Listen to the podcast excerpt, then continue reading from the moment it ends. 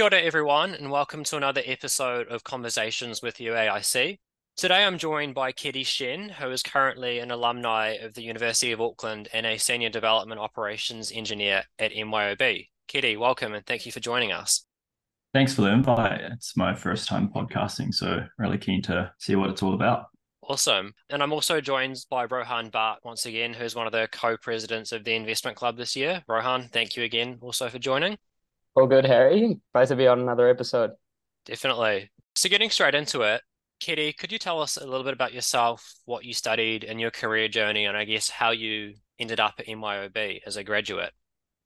Yeah, sure. Well, I'm an alumnus of the University of Auckland, as you said. I studied a conjoint Bachelor of Science and Bachelor of Commerce, majoring in computer science, accounting, and information systems. I guess you could say that my career journey started while I was still studying. I think it's really important to gain transferable experience alongside your traditional studies. A lot of people say retail and hospitality builds like that character and work ethic, which, you know, those are all traits that can't really be trained from the get-go. You kind of have to learn them over time.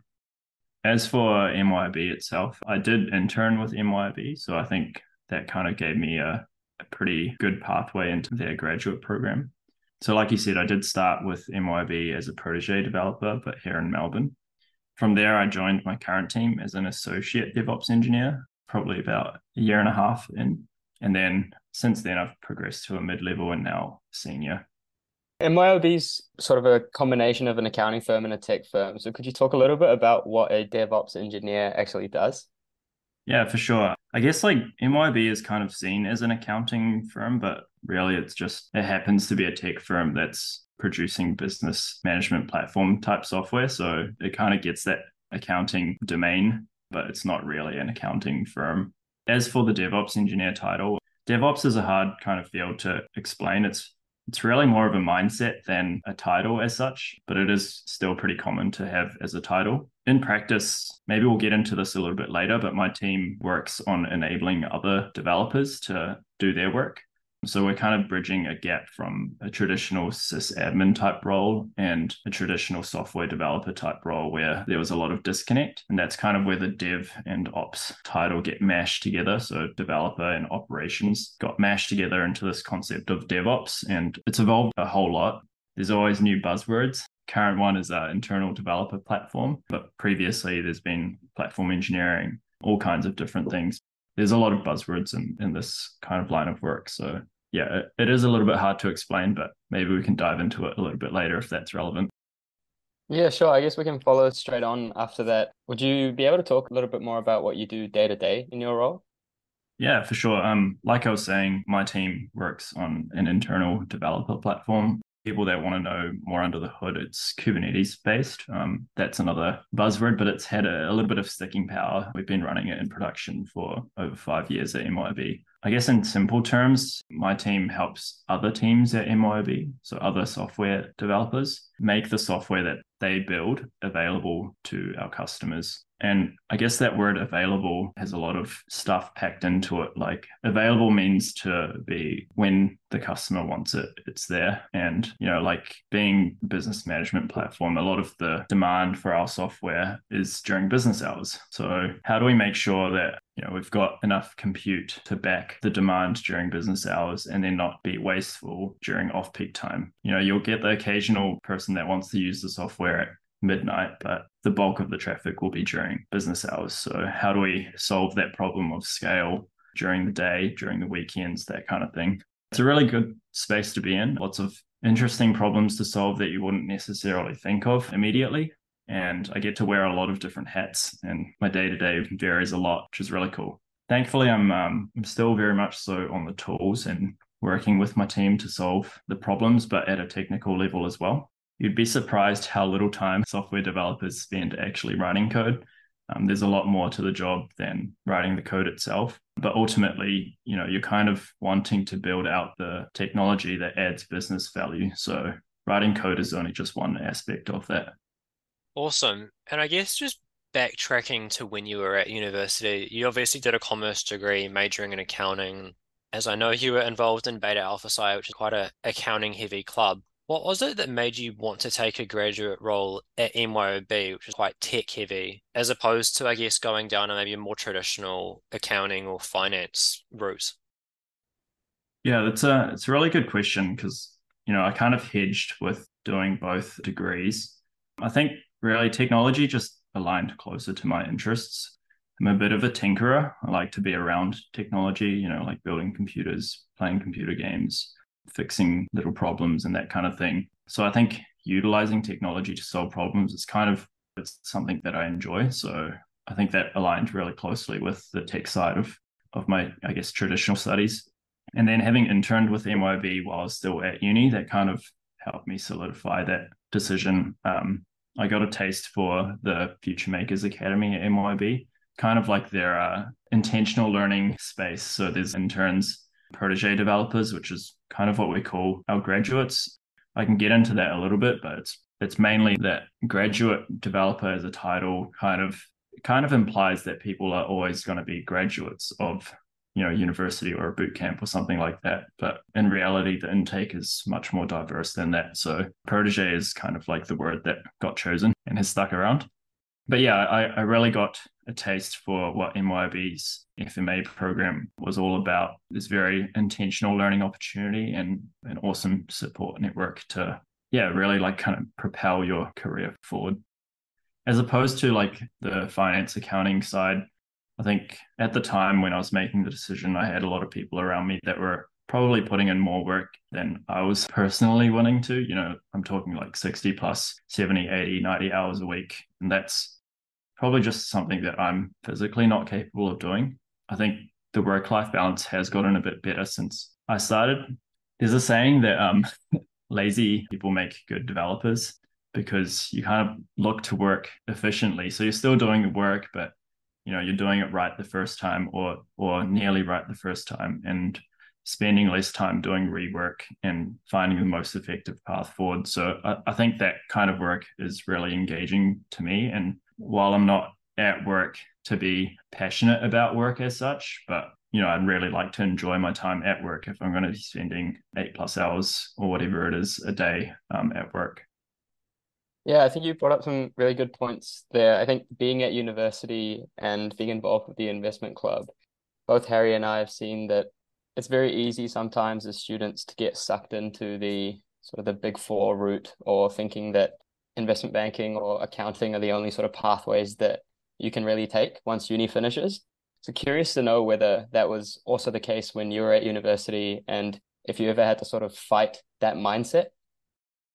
It was definitely a consideration that was a very common pathway amongst my peers and definitely one that a lot of people think that they wanted to go down. What I can say to that is while it is an awesome pathway and sets you up for great long-term success, there's also a lot of careers out there that you just don't know about when you're at university or most people don't know about. And if your peers aren't talking about it, then it's very common to just kind of get that one-track mind and think, I have to go big for investment bank, or these more perceived as the pathway for a particular degree type roles, where in reality, there's a lot more roles out there and careers that you might just not have been exposed to. For instance, in software, a lot of people think they want to be a full stack developer, which in their mind is, I do a little bit of everything. I think while it has a huge place in technology, there's also all kinds of other roles that kind of support that. So people aren't necessarily thinking, oh, I'm going to be a BA when I leave, or a Scrum Master or something like that, or, a delivery manager, or engineering manager, or how do I get on the path to become a CTO, that kind of thing. Everyone's thinking, oh, I'm just going to be a software developer, but they don't really know what that really means necessarily until they kind of get into industry. Just carrying on with the kind of track of the traditional career path versus something that people hadn't quite thought of, what advice would you give for, I guess, people like Rohan and I who do quite traditional degrees like, accounting, finance and law, but who might be interested in going into tech as a career? What sort of opportunities are available? And do you think there are any kind of skills that you can develop while you're at university to prepare yourself for a career in tech? 100%, and not only just for tech. Like, you know, you guys being part of the investment club and part of the wider university community, that's already an attestament to kind of the efforts that you're putting in outside of your studies. And that really makes you a well-rounded candidate. I think what I'm trying to get into is that technical expertise is something that you can only kind of learn in theory at university. And so when you're starting a career, that's not really the thing that is going to set you apart from other people also starting that career, right? Like, that technical expertise you're going to build up over time. You're not expected from day dot to be able to do all of the things that someone with 3, 4, 5 years experience on you is going to be capable of doing, right?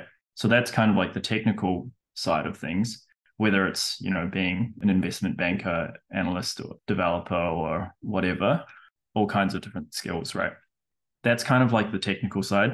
Then there's like all these soft skills that people always say soft skills, right? But all these things that you build up over time, and you can start building those while you're at university, right? So all the things that you're doing outside of your studies, they kind of help make you a more attractive candidate when you go to apply for roles, whether that be in the field that you're studying or not.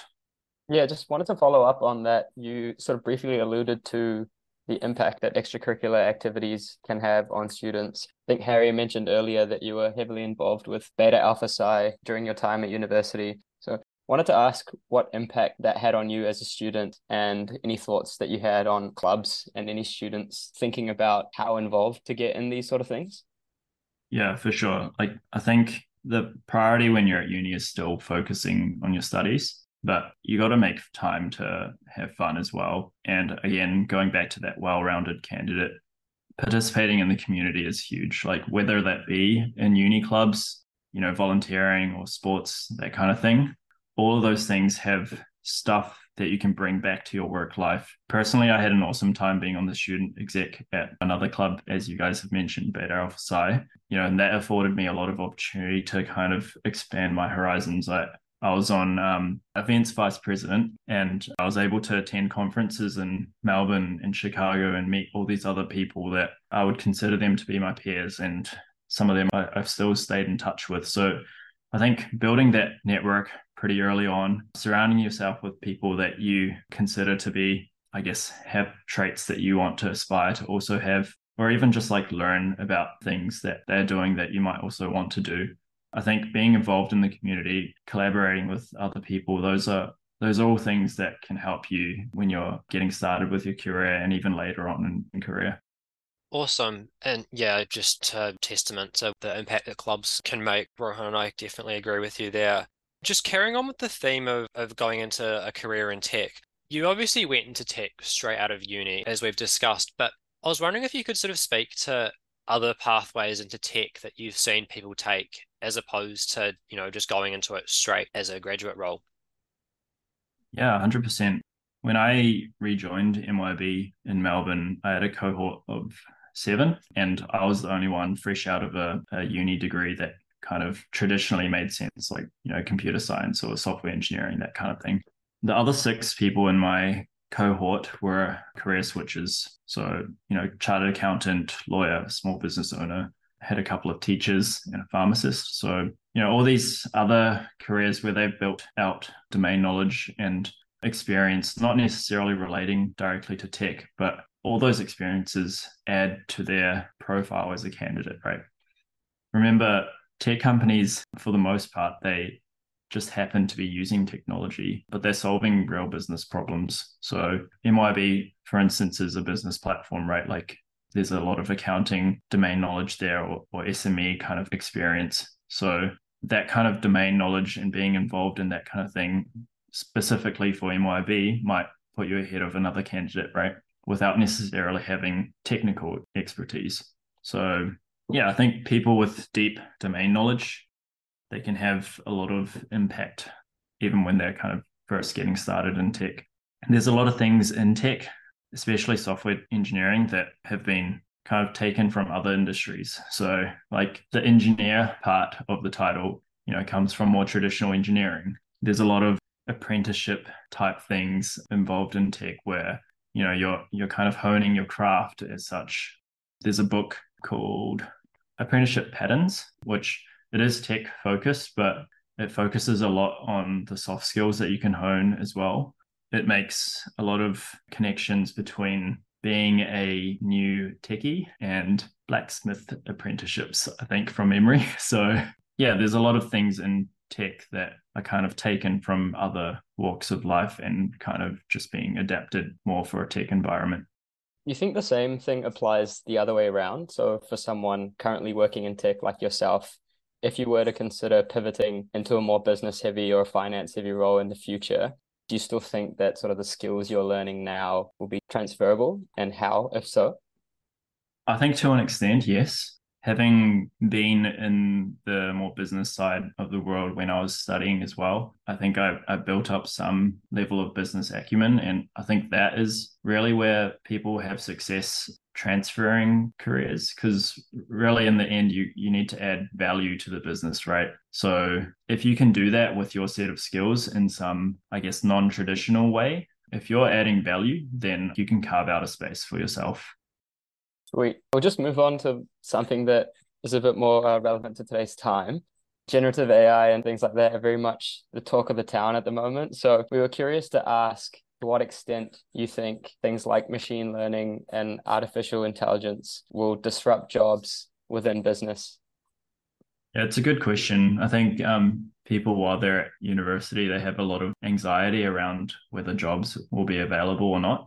And I guess in the context of AI, machine learning, and so forth, you know, that can be seen as a huge disruptor and has potential, right, to impact society in a large way.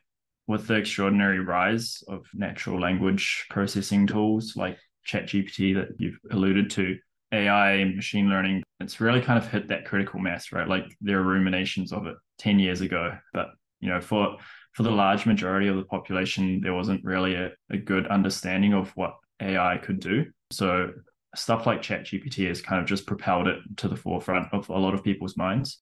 I wouldn't necessarily say it's like a disruptor to jobs in the negative sense. It's more like I would see it as an opportunity to improve our lives, whether it's in your job or otherwise, right? Like how many people are putting things into ChatGPT now instead of Google, or kind of doing both, right?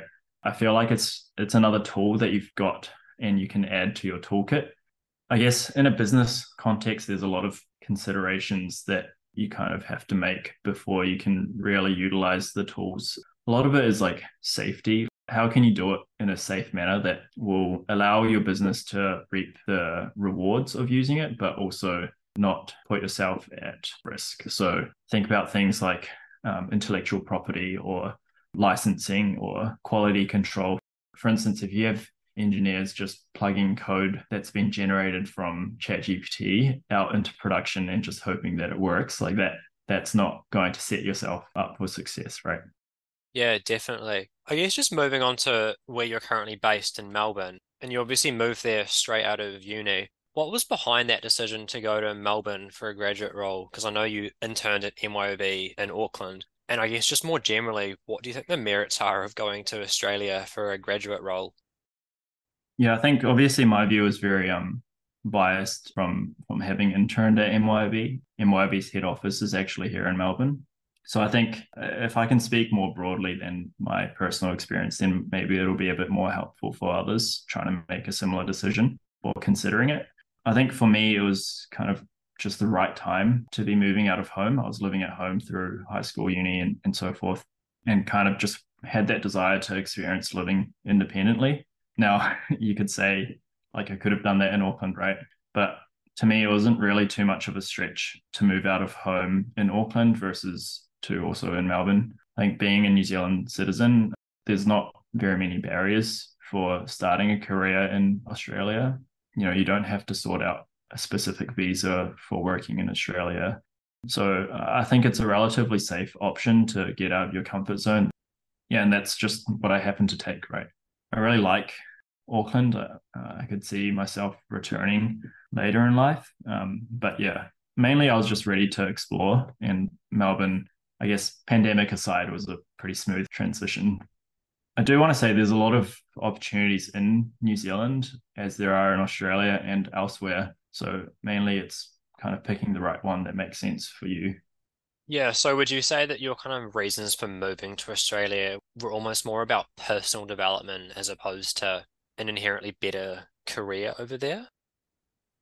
Yeah, I guess I can't say that there's an inherently better career path available just from moving cities, right? Like, I think there are different opportunities available, and getting yourself to the first step of each path, it's only kind of just getting started on a journey. You still need to put in the work, the effort to kind of weave your way through that path and hopefully get ahead if that's what your goal is. So yeah, I think being able to pivot and I guess being flexible when you're in your career and really just being willing to kind of navigate the things that come your way, I think that will put you in a much better position than kind of anguishing over which pathway is right for you at the very start. Do you think you would ever consider coming back to New Zealand? Yeah, like I said, I really like Auckland. I still have family in Auckland. I have a relatively small family, so I do visit Auckland at least once a year now that, you know, I can fly freely. So yeah, I could see myself coming back later. But at the moment, I'm really liking my time in Melbourne. And yeah, I don't see myself moving on anytime soon, but never say never. Yeah, never say never. It's a bit of a theme, I guess, from what you've said. So just in the interest of time, the last question that we're asking, and we've asked everyone this year the same question, what advice would you give to people at university, in particular people who are in their first year just starting out and figuring out what they might want to do with their career? Yeah, it's a really good question and it's pretty loaded. Like, hopefully people that are listening can kind of merge the different answers and make their own assessment. But really the main one, I think, is focus on the things that matter to you. So, you know, if you're studying for a particular pathway that you know that you want, then do the things that will help you get there. If you're not as steadfast in your pathway, then keep yourself open, you know, talk to different people that are doing different things, get yourself involved. Like I was saying, around being a well-rounded candidate, you won't discover the opportunities that are available to you unless you kind of put yourself out there a little bit. So yeah, get involved in the community. Like I was saying, university clubs are a huge one. So definitely get yourself involved, but show up to class at least. That's your first kind of step, and then go from there. Awesome. Well, Keddy, thank you so much for joining us today. This has just been awesome, and it's been great to have you on and learn a bit more about yourself, your journey, and careers in the world of tech. And I guess in particular, not being sucked into going down a traditional career path that there might be some pressure on doing otherwise. So again, thank you for joining us. It's been really helpful. Thanks again for the invite. And thank you also, Rohan, for joining as always and helping out today. Pleasure as always, Harry. Thank you. And again, if you have any feedback, suggestions, or just anything that you might want to tell us about, please do get in touch with us either on social media or by emailing podcast@uaic.co.nz.